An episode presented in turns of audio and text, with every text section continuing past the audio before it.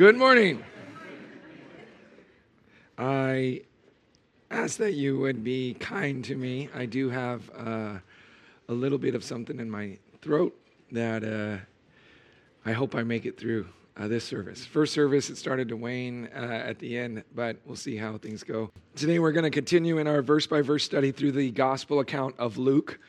And um, last month, we took our time looking at Jesus' Olivet Discourse and what Jesus had to say about the end times. The teaching that was given by Jesus uh, occurred on Tuesday, late afternoon, as he and his disciples departed from the temple area and made their way east through the Kidron Valley and up onto the Mount of Olives. We read in the book of Matthew as well as in the book of Mark how Jesus spent Tuesday evening in the town of Bethany at the house of a leper by the name of Simon. It was there at the house of Simon the leper that a woman came to anoint the head of Jesus in preparation for his burial. When Judas saw this act of worship and sacrifice, he was indignant and he wondered why the costly oil was not sold and the proceeds given to the poor. And uh, he said this not because he cared about the poor, but because he was the one in charge of the money box and he would take the money that was put into it. Uh, and so he was a thief. And uh, that's why he made that big scene there. Well, Jesus rebuked Judas and the other disciples who criticized this woman's act of worship. And many believe that this was the tipping point for Judas. It was Tuesday, either Tuesday night or Wednesday, that Judas went and spoke to the chief priest, agreed to hand over Jesus, asking them what they would give him in exchange for delivering Jesus over to them quietly. This interaction, I believe, uh, between the chief priest and Judas, I believe it took place either late Tuesday night or maybe even the next day, Wednesday.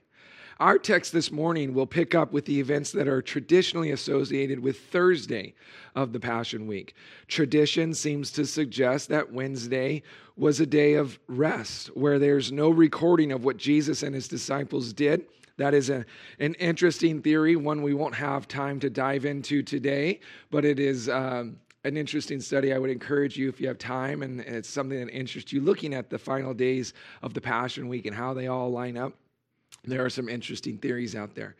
For us, we're going to read through Luke's account of what took place the day prior to Jesus' crucifixion, speaking specifically about the celebration of the Passover feast with his disciples. And I think this is very fitting for us that today we cover this portion of scripture where Jesus partakes of the Passover with his disciples and institutes what we refer to as the Lord's Supper or communion.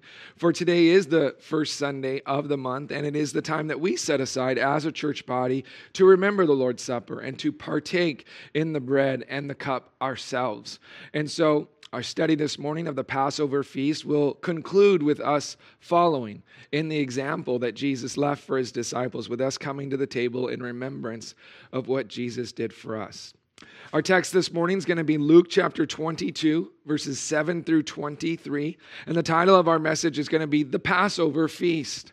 If you haven't done so already, I'd like to ask you all to open up your Bibles and make your way to Luke's Gospel. I'm going to read through our text in my Bible. I want to encourage you all to follow along in your own. We all please rise to your feet in honor of the Lord and his word.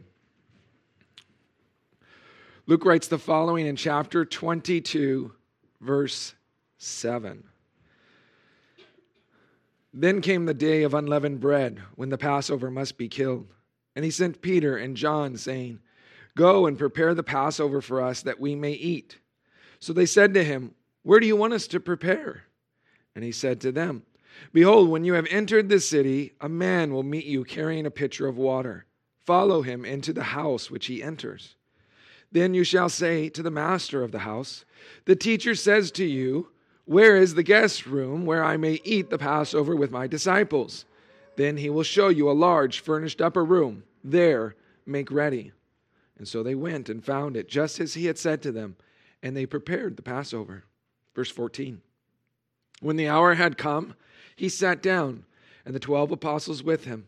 Then he said to them, With fervent desire I have desired to eat this Passover with you before I suffer. For I say to you, I will no longer eat of it until it is fulfilled in the kingdom of God. Then he took the cup and gave thanks and said, Take this and divide it among yourselves. For I say to you, I will not drink of the fruit of the vine until the kingdom of God comes. And he took bread, gave thanks, and broke it, and gave it to them, saying, This is my body, which is given for you. Do this in remembrance of me. Likewise, he also took the cup after supper, saying, This cup is the new covenant in my blood, which is shed for you. But behold, the hand of my betrayer is with me on the table. And truly the Son of Man goes as it has been determined. But woe to that man by whom he is betrayed. Then they began to question among themselves which of them it was who would do this thing. That's the word of the Lord for us today. Let's pray. Father, we thank you uh, for the opportunity to open up your word that you've given to us, that we might know you, that we might uh, grow uh, in our understanding of who you are and uh, just all that you have done and all that you plan to do. Lord, I ask that you would give us just wisdom and understanding of your word, that we might um, properly uh, interpret and come away with the uh, meaning of what this is all about. And Lord, that we would make application to our lives as well. And so, Lord, we pray, Holy Spirit, that you would be with us that you would lead us into all truth and that we would allow your word to do the work that you desire it to do in us today. We come yielded to you and to your word and to all that you'd have for us. We ask and pray this all in Jesus' name. Amen. Amen. You may have a seat.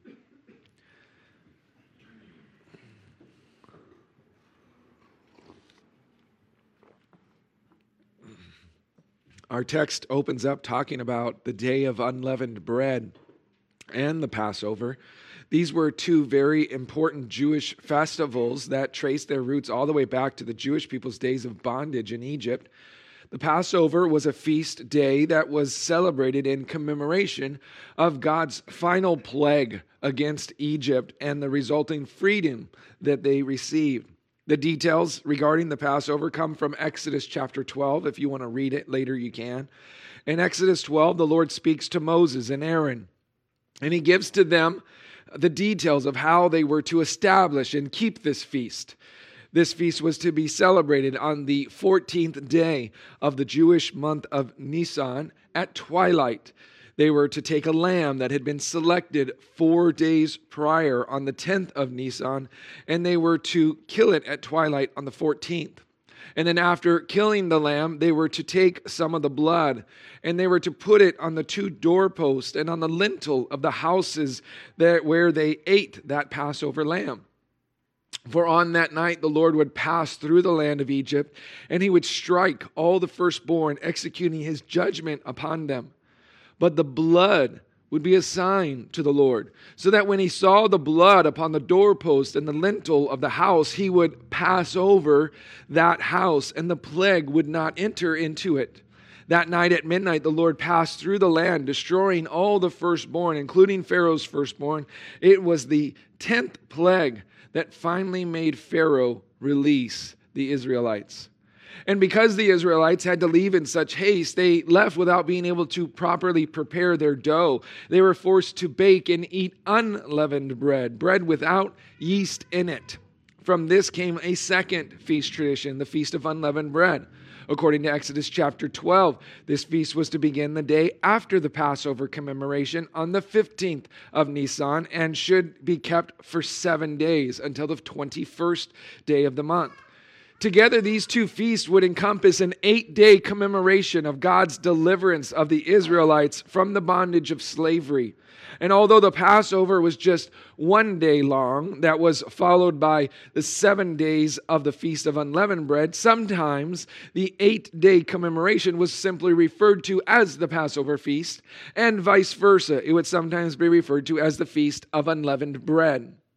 And so the Passover feast was one of three Jewish festivals known as pilgrimage festivals. Okay, the Passover, along with the Feast of Weeks, uh, also known as Pentecost, and the Feast of booths or tabernacles were the three Jewish feasts and festivals that required people to travel to Jerusalem in order to observe these special times. And so the city of Jerusalem would be filled with all sorts of pilgrims who had traveled from afar to partake in the Passover feast. Some scholars suggest that there could have been as many as a million people in the city during these days. And it is in this setting that we pick up our text. The city of Jerusalem is packed with people traveling from all over that have come to observe and partake in the Passover feast. Now, for our time together this morning, for those that like to outline and take notes, I decided to, decided to divide our text into four sections, each dealing with a different aspect of the Passover. Okay, so in verses 7 through 13, we're going to look at the preparation for the Passover. And then in verses 14 through 18, we're going to note the prophecy regarding the Passover. Then in verses 19 and 20, we will note Jesus and his disciples partaking of the Passover. And then we'll wrap up our text by looking at verses 21 through 23 and the proclamation during the Passover. So, all these things correlated to the Passover feast. Let's jump into our first section dealing with the preparation for the Passover, verses 7 through 13. Again, I'll read it to you. It says, Then came the day of unleavened bread when the Passover must be killed. And he sent Peter and John, saying, Go and prepare the Passover for us that we may eat. So they said to him, Where do you want us to prepare? And he said to them, Behold, when you have entered the city, a man will meet you carrying a pitcher of water. Follow him into the house which he enters. Then you shall say to the master of the house, The teacher says to you, Where is the guest room where I may eat the Passover with my disciples? Then he will show you a large furnished upper room. There make ready. Verse 13 says, So they went and found it just as he had said to them, and they prepared the Passover. All right.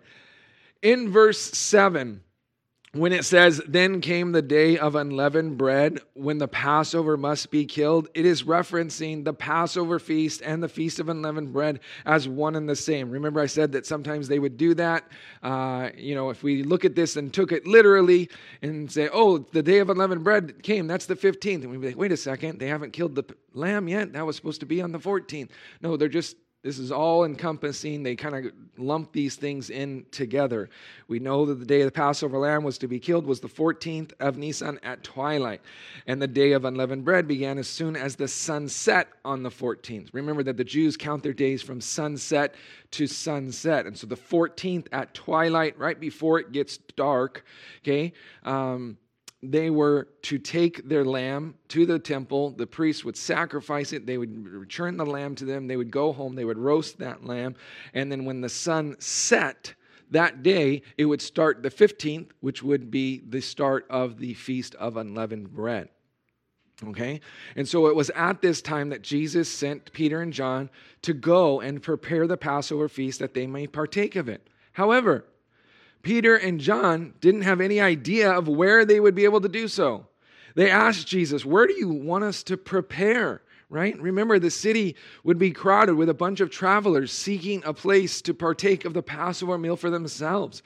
It would be challenging for Peter and John just to walk into the city that's filled with people and find a place for Jesus and at least 12 others, 13, to be able to sit down and actually partake of this meal together. And so their questioning makes sense, understanding the difficulty of the task based upon their need for a, a, bigger place during a very busy season. I don't know about you guys, we have a big family. I don't know if you've ever tried to go to a, a restaurant on a really busy day with a large group of people. It's like impossible. You know, they're basically they'll say, well, it's going to be a couple hours. And I think they just say that because they're basically wanting you to turn around and leave and not come back, right? And they're like, yeah. Uh, I used to work in the restaurant business. Valentine's Day, Mother's Day, those are like the two like busiest days of the year at restaurants, right? You go to a restaurant on Mother's Day and say, "I got a party of 14 or 13." They're like, "Ha ha," and they'll just see you out the door. Okay, that that's kind of the sense here, right? It, this is a the, one of the biggest days of the year. The city's packed, and he's sending them into the city. Hey, go go prepare the meal. You know, go get it ready. Oh, where, where are we going to do that? now, instead of telling the disciples where to go, Jesus tells them that as they enter the city, a man will meet them who's carrying a pitcher of water, and that they were to follow him into the house that he enters into. Then they were tell, to tell the master of the house, The teacher says to you, Where is the guest room where I may eat the Passover with, Passover with my disciples? Jesus said that the master of the house would then show them a large furnished upper room where they would be able to make ready the Passover meal. Now, I don't know about you, but as I read this portion of Scripture, there seems to be an element of secrecy going on here. Jesus is scarce with the information, and I think there could be a good explanation for this. We're not told this within Scripture, so it is a bit of speculation. But I wonder if Jesus purposefully withheld the information, the exact location, because he needed to make sure Judas didn't move too soon. Okay? Judas has been looking for and waiting for an opportunity to betray Jesus. And perhaps Jesus kept the location of where they were going to partake of the Passover unknown so that Judas wouldn't try to leak that information to the religious leaders and come arrest Jesus during the Passover meal, preventing him from doing all that he did on this night with his disciples. Now, it's not recorded here in, in the Gospel of Luke for some reason. It's not recorded in Matthew or Mark as well. But a number of important things took place this night. John's Gospel uses five whole chapters to detail all that took place this night while they were there in that upper room. Okay, the washing of the disciples' feet took place. An incredibly important teaching was given by Jesus called the Upper Room Discourse, where Jesus comforted his disciples and he spoke about the relationships that they had with him and about their relationships that they had with each other. He spoke to them of the importance of his departure so that the Helper could be sent.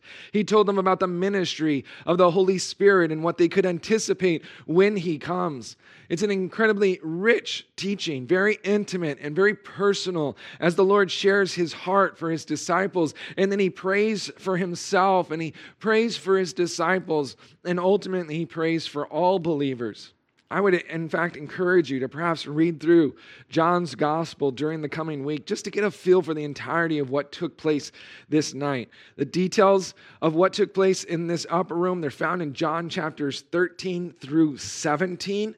Okay, and so if you don't have a, a reading plan already, you might want to check out those chapters this week just to kind of get an overall sense of everything that happened that night because Luke doesn't tell us all these details. He doesn't give any of those. Uh, we just get the disciples uh, participating in the Lord's Supper and then basically Judas's betrayal. We miss out on John 13 through 17 and everything that took place there. So, just to get an overall sense of what's going on, you could read that. I suggest to you that perhaps that is why Jesus had to be hush hush about the location, where he didn't say, Oh, yeah, I've already set it all up. Go talk to this guy. This is where it's at on the corner of whatever and whatever, you know. He doesn't tell him that. He says, you know, very discreet because he needed to be so because of Judas. Judas was looking for an opportunity to betray him, and he knew he had some important things he wanted to do without being interrupted by a mob of people coming to arrest him. You know, as we read the instructions given by Jesus to Peter and John, it reminds me of just uh, of what just took place a few days prior when Jesus first entered the city on the back of a donkey. Remember how Jesus sent a few of his disciples into the city ahead of him in order to fetch a colt on which no one had ever sat before and to bring it to him? Remember, Jesus gave his disciples this cool saying to use in case anyone stopped them and asked about why they were taking the colt. They were to say, Because the Lord has need of it. And then basically, they would immediately send the colt along with him. And it was just this picture of how God had worked out. Jesus had already made all the arrangements. He had worked out everything, unbeknownst to the disciples. Everything was in place. Jesus had worked it all out, all the behind the scenes details. And it appears that he's done the same here in this situation as well. You know, Jesus still operates the same today. He's constantly working behind the scenes. He is in control of life's situations. He's at work behind the scenes, unbeknownst to us. He's orchestrating events in our life that He's going to use for our growth and for our maturity, that we might grow closer to Him and be used by Him to the furtherance of His kingdom and His glory. You know, sometimes we're like the disciples here who are the recipients of some of his behind the scenes planning, while at other times we are more like this unnamed man carrying the pitcher of water. We're the agents that he uses to work behind the scenes to be a blessing for others. And whether you are the recipient or the agent, I hope we can take comfort in knowing that God is at work behind the scenes of our lives. He is at work in all the details of our lives. Remember that there is no such thing as coincidence. That is God's hand orchestrating the events of our life to bring about the work He desires to do in us and through us. And so take comfort in knowing that He is involved in all the details of what's going on. Verse 13 tells us, and so they went and found it just as he had said to them, and they prepared the Passover. It worked out just as Jesus said it would. This shouldn't come as a shock to any of us. God is sovereign, and his word goes forth, and it will accomplish all that it is set out to do. It will not return to him void. Well, Let's go ahead and take a look at our next section dealing with the prophecy regarding the Passover. Read with me verses 14 through 18. It says, When the hour had come, he sat down and the 12 apostles with him. Then he said to them, With fervent desire, I have desired to eat this Passover with you before I suffer. For I say to you, I will no longer eat of it until it is fulfilled in the kingdom of God. Then he took the cup and gave thanks and said, Take this and divide it among yourselves. For I say to you, I will not drink of the fruit of the vine until the kingdom of God comes. We'll stop right there. Our text fast forwards to the hour where Jesus sat down with the 12 apostles in order to partake of the Passover feast. Peter and John have successfully set up all that was needed for the Passover meal, and Jesus begins to tell the disciples how much he has longed to partake of this meal with them. He states with fervent desire, I have desired to eat this Passover with you before I suffer. For I say to you, I will no longer eat of it until it is fulfilled in the kingdom of God. In verse 18, he said, For I say to you, I will not drink of the fruit of the vine until the kingdom of God comes. Jesus says that the Passover will be fulfilled in the kingdom of God. And this reveals to us that there is more to the Passover feast than simply looking back and remembering God's deliverance from bondage while they were in Egypt. You see, there is a greater ultimate significance that we must know and understand when it comes to the Passover feast. While Passover commemorated a past event, the escape of Egypt, uh, excuse me, the escape of Israel from Egypt, when the blood of the Lamb was painted on the door frames, okay, it also foreshadowed okay, Jesus' work upon the cross and the establishment of the kingdom of God. Let me explain. Just as the blood of the spotless lamb had to be spilled and applied to the entrance of their homes in order for death to pass over the Jews, so too the blood of the spotless lamb of God, Jesus Christ, must be spilled and applied to our hearts in order for death to pass over us and grant us eternal life with God in heaven.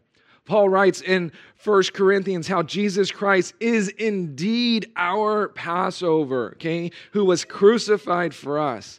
Jesus is the Passover lamb. John the Baptist spoke of Jesus, proclaiming, Behold, the Lamb of God who take away, takes away the sin of the world. In fact, there are so many things about the Passover meal that point to Jesus Christ, not just the lamb. The traditional dinner that Jews partake of as part of their Passover celebration is called the Seder. The Hebrew word Seder means order. Okay? The Passover meal has a specific order in which food is eaten, wine is drunk, prayers are recited, and songs are sung. The meal would begin with a blessing and then the partaking of the first cup of wine. Then the food would be brought out, and the youngest son would ask why this night was so special. And the father would then answer by telling the account of the Exodus. And he would point to each uh, of the food items on the table and he would explain their symbolic significance. For instance, he would point to the bitter herbs and he would explain how they, they symbolize the bitterness of bondage and slavery. The vegetables that were dipped in salt water was to remind them of the tears that were shed during their bondage. The charoset to remind them of the mortar used in constructing buildings while slaves. This would be followed by praise to God for past and future redemption, and then they would partake of the second cup of wine. And after the second cup, they would bless the bread and they would break it and then distribute it around the table so it could be eaten with the bitter herbs and the charoset. This would be followed by the eating of the meal, which was always roasted lamb that had been uh, sacrificed at the temple. At the end of the meal, the father would bless a third cup of wine, which would be followed by more singing. And then the fourth and final cup of wine would conclude the meal. That's a there's a, a lot more details to it. That's a vague overview of the Seder dinner. Okay? Many of these traditions within the Seder, they foreshadow Christ. Eh? There are many elements of the Seder that point to Jesus, and time will not allow us to look at them all this morning. We'll note a few of them a little bit later, but there are many. He, the drinking of the wine, the names of the different cups, and how they are associated with God's promises, the unleavened bread and the breaking of it, and the hiding away of part of it to be found later on. All of those things and more pointed to Jesus Christ and the work that He would fulfill on behalf of us. And so this meal was done to look back and remember, but it was also looking forward prophetically to the work of Jesus Christ upon the cross and the establishment of his kingdom. And that's why Jesus proclaims that he will not partake of this meal again until the coming of his kingdom. You see, there will come a day where we will join with all the other saints and we will sit down and enjoy this meal together with the Lord. And we will understand how all the different elements of the Passover were simply foreshadows of the work Jesus Christ would do for us. And so if you haven't partaken of a Seder before, you will eventually, okay? And it will be an amazing meal as we see how all of these things point to Jesus Christ and the work that he has done for us. Well, Let's continue on. We'll look at our next section dealing with the actual partaking of the Passover in verses 19 and 20. Read it with me. It says, And he took bread, gave thanks, and broke it, and gave it to them, saying, This is my body, which is given for you. Do this in remembrance of me. Likewise, he also took the cup after supper, saying, This cup is the new covenant in my blood, which is shed for you. We'll stop right there. Jesus here institutes what's known as the Lord's Supper, or what we commonly refer to as communion. Uh, other traditions uh, refer to it as the Eucharist. Okay, there's lots of different names that are used uh, for this. It's very significant that Jesus institutes this sacrament during the Passover meal. The Passover meal was meant to remind them of their deliverance from slavery and the freedom they received by the hand of the Lord. And likewise, the Lord's Supper is meant to remind us of our own re- deliverance, our own redemption from slavery, and the freedom that we received by the Lord. The scriptures teach us that we were slaves to sin, but that we were set free from sin through the work of Jesus Christ. Here in verse 19, Jesus took the bread, he gave thanks, he broke it and he gave it to the disciples, declaring, This is my body, which is given for you. Do this in remembrance of me. It is important that we remember what kind of bread that this was. This was unleavened bread, bread without yeast in it. Leaven is a picture, okay? It is a, a biblical type of sin. It slowly spreads and permeates itself throughout the whole lump until it is completely taken over. And this is what sin will do in our lives. It will spread and take over our entire lives if we don't allow Christ to remove the leaven from our hearts and our minds. 1 Corinthians 5 7 declares, Purge out the old leaven, that you may be a new lump, since you truly are unleavened. Jesus' body was without sin as Jesus takes the bread and he breaks it and he gives it to his disciples, it becomes a beautiful picture of his body. And that is why he says in Mark's gospel, Take, eat, this is my body. Now, we don't take this to be literal, that his body actually became bread. That's something called the transubstantiation. It's a prominent teaching within the Roman Catholic Church. We don't believe that. Uh, we believe that Jesus was identifying his body with this broken bread. Okay? Just as it was without yeast, without sin, so too was his body. 1 John 3 5 declares, You know that he was manifested to take away our sins, and in him there is no sin. 2 Corinthians 5 21 teaches us that God made him who knew no sin to be sin for us, that we might become the righteousness of God in him. Just as the unleavened bread was broken, so too would Jesus' body become broken for us. The unleavened bread, it's referred to as the matzah bread. The matzah bread used in the Passover meal was pierced and striped, and so too his body was pierced and striped for us. Isaiah 53 declares, But he was wounded for our transgressions, he was bruised for our iniquities. The chastisement for our peace was upon him, and by his stripes we are healed. Jesus' body was pierced when he was nailed to the Roman cross. He pierced with nails that held his body to the cross, pierced in the side as his body was given as a sacrifice for our sins. You see, the bread is a picture of his sinless perfection. His sinless body, blessed, broken, and given for us. Jesus then took the cup after supper, saying, This cup is the new covenant in my blood, which is shed for you. Now, as I mentioned uh, in my overview of the Seder, there are four cups involved in the Passover meal, symbolizing the four part promise of redemption that's found in the book of Exodus.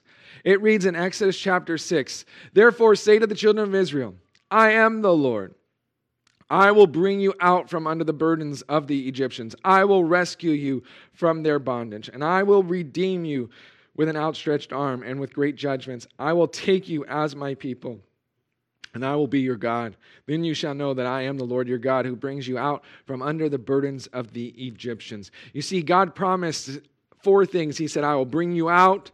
I will rescue you, I will redeem you, and I will take you as my people.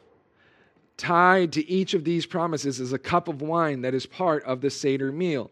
The cup of sanctification is the first one connected to the promise of God to bring them out from bondage. The cup of deliverance is the second cup. It's connected to the promise of rescue God gave them. The third cup is the cup of redemption. It's tied to the promise of God to redeem them. And the fourth and final cup is the cup of praise associated with the promise of God to take the Jews as his own people.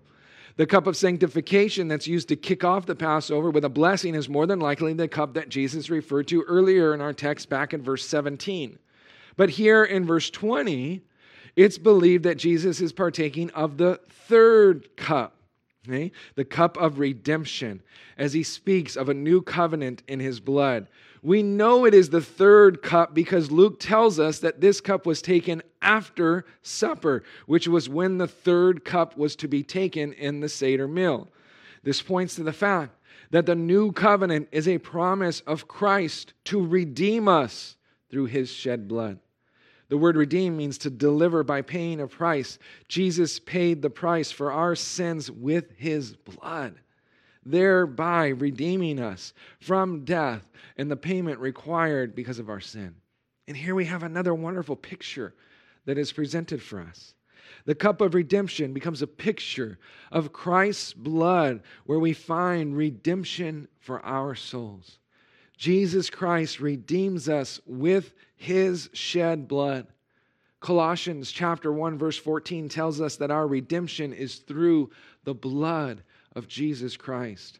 Romans teaches us that we have been justified by his blood and saved from wrath through him. Paul teaches us in Ephesians, in him we have redemption through his blood, the forgiveness of sins according to the riches of his grace. Jesus establishes a new covenant here.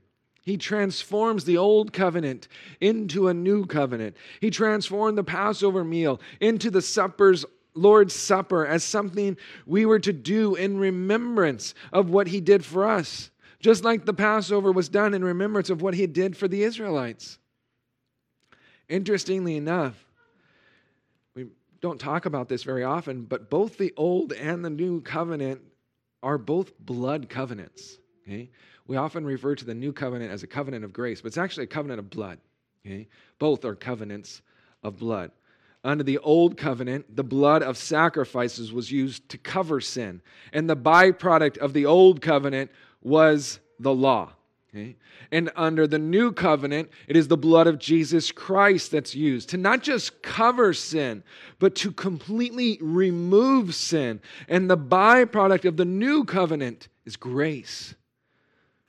Jesus needed to do away with the old covenant because it was not sufficient to take away our sins. The writer of Hebrews attests, he says, It is not possible that the blood of bulls and goats could take away sins.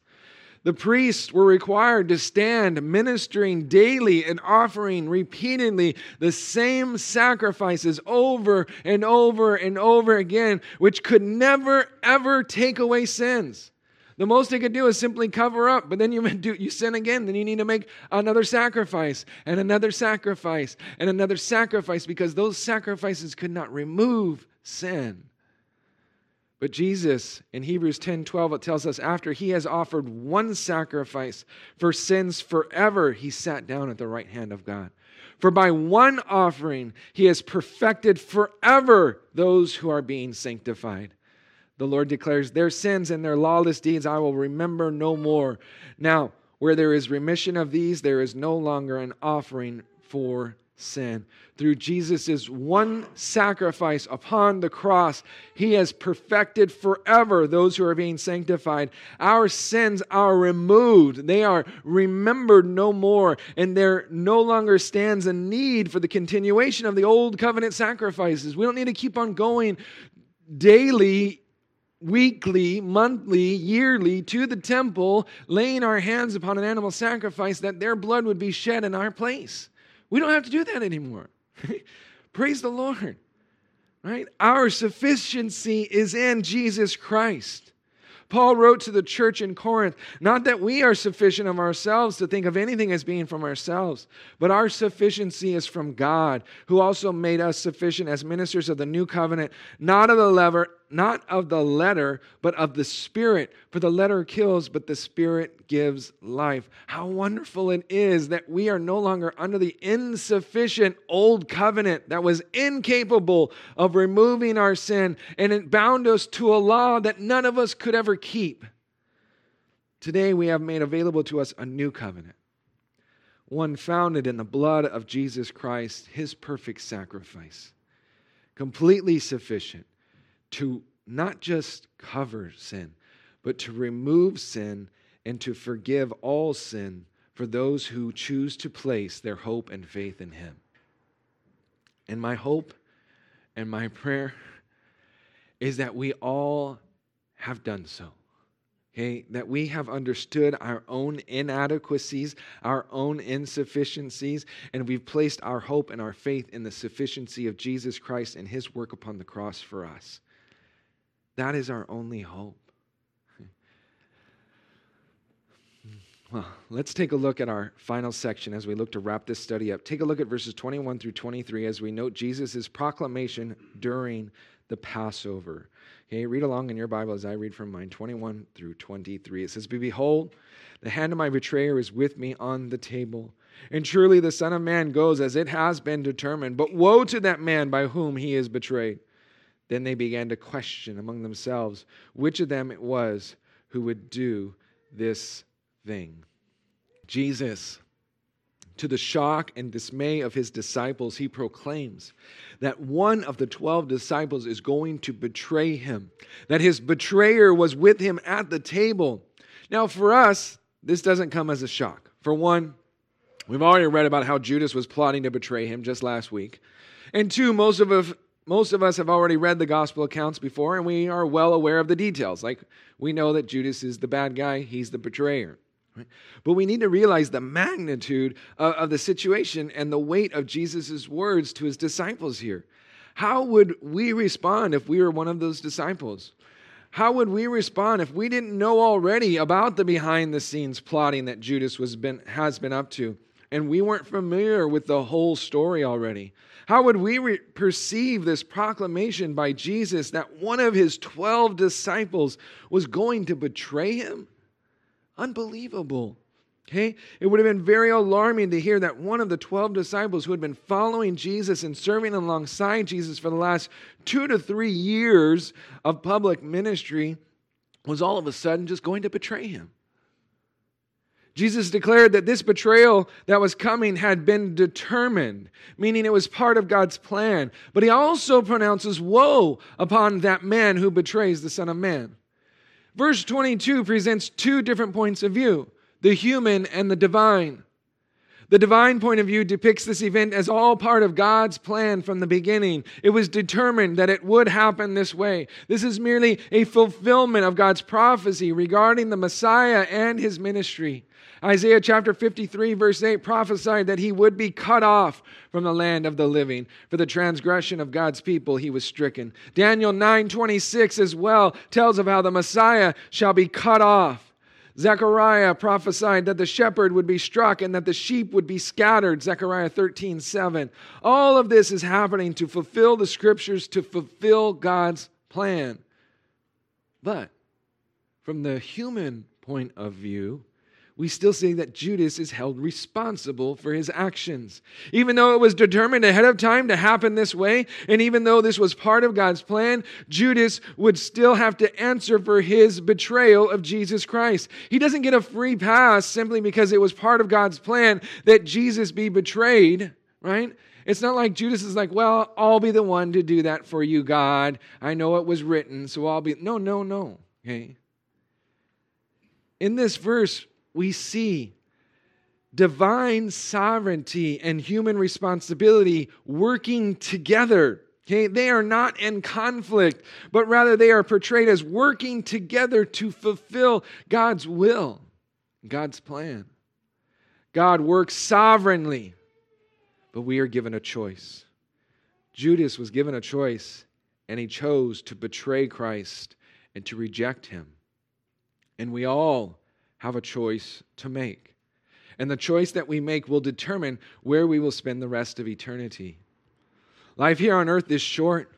Our mortal bodies will only last us a short time. James chapter 4 tells us that our life is but a vapor that appears for a little time and then vanishes away.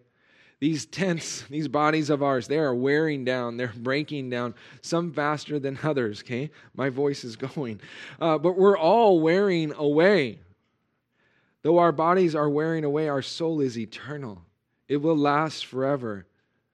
Where will you spend eternity?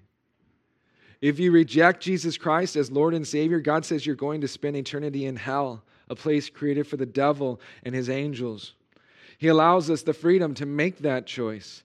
He does not send anyone anywhere. We go to heaven or hell based upon our own choices. If we choose to surrender ourselves to Jesus Christ by grace through faith, we will be saved and we will spend eternity in heaven. If we choose instead to reject Christ and enter into eternity on our own, we will spend eternity in hell. The choice is ours. And if you're here this morning and you've yet to make the choice to give your life to Jesus Christ and to place your faith in Him and His completed work, you have decided to spend eternity in hell. And I beg of you, please change your mind. Please repent and believe upon the gospel message of Jesus Christ. It is the most important choice you will ever make. Do not delay. Do not miss out on the gift of salvation that Jesus Christ offers to you. One last thing to note before we transition here to our time of communion and observing the Lord's Supper. I think it's worth noting that the disciples all seemed unsure of who it would be that would betray him. Oftentimes, I think we picture Judas in our own mind as some, you know, dirty, rotten scoundrel. Like every time we read Judas, we're like, "Oh, that guy," you know, and we have that in our in our own eyes, right? But to the rest of the disciples, he didn't stand out as an obvious suspect of betrayal, right? The disciples weren't like, oh, it's got to be Judas, right? There's someone going to betray you. Everybody knows that's Judas. No, that wasn't it at all. The disciples weren't like that. Judas wasn't seen in any sort of negative light. If anything, I think you can make a case that he was seen as one responsible and one that was trustworthy, for he was the one that was placed in charge of holding the money box amongst all the other disciples. Who was given that responsibility? Judas. Right? Each of the disciples began to question among themselves which of them would do this horrible thing. In Mark's gospel, we're told that the disciples all started to ask Jesus one by one, Is it I? Right? They all began to ask and to question their own heart, their own depravity. Could, could it be me? Could, could I be the one that would betray you, Lord? And I think there's a valuable lesson for us to learn here about the depravity of our own hearts and our need to allow the Lord to search them out. Jeremiah says that each of our hearts are deceitful above all things and desperately wicked, and he asks, Who can know it? You know, I think we can sometimes think of ourselves as having arrived, and we think we've got it all together, how we'll never do certain things, that we are beyond certain sins because we've just, you know, we've got it figured all out and we begin to think too highly of ourselves. We become self righteous. We become high and mighty. We think we've got it all figured out, but we need to routinely examine ourselves, examine our deceitful and wicked hearts. We need to ask God to search our hearts and to reveal to us any areas where we have fallen short. Because it is pride that leads us to thinking that we'd never do something or that we are beyond something, that we'd never fall in certain areas. And you know what the scripture says about pride in the fall, right? Proverbs 16, 18 pride goes before destruction and a haughty spirit before a fall. These disciples, they came in humility, recognizing their own depravity and questioning themselves and asking the Lord, Is it I? We need to have that same type of humility in our own lives as well. We need to make sure that we examine our hearts and not allow any pride to well up in us, thinking that we are better than others or that we would never fall where others have. We need to make sure that we keep our guard up. The enemy would love nothing more than to lull us into a false sense of security in certain areas of our life just so he can attack when our guard is down because we think we've got it all together. And this morning, you guys, we have a wonderful opportunity to allow the Lord to search us and to reflect upon our walk with Him. Communion. Communion is about remembering what Christ did for us, but it is also a time about reflecting on our own relationship with Him. Paul, in fact, instructed the Corinthians to let a man examine himself and so let him eat of the bread and drink of the cup. You see, before we partake of the bread and the cup, Paul instructs the church in Corinth, he instructs us yeah, we need to remember what Christ did for us, but we also are instructed to examine ourselves, to, to search our hearts, and to allow the Lord to highlight any areas that need attention. And you guys, as we partake of communion and, and, as He speaks to us and He shows us certain things, let's be faithful to confess those things and to repent of those things prior to partaking of the bread and the cup. I, I want you to take this time to remember what Christ did for you. And I want you to reflect upon your own walk with the Lord. Allow Him to search your hearts. Okay? And as He is faithful to speak, I pray you would be faithful to respond. Okay? We know where this is supposed to be, we know what it reminds us of. So let's just do it. Let's wait upon the Lord. Let's pray. Let's examine our hearts. Allow God just to search our hearts. Confess those things that need to be confessed. Spend some time remembering it's the sacrifice He gave for you, His broken body for you, His blood shed for you. That new covenant that we have, grace that's resulted in it. Be reminded of all those things and allow that just to overwhelm yourself and, and to bless you as you wait upon Him. God bless you guys. Let's worship the Lord.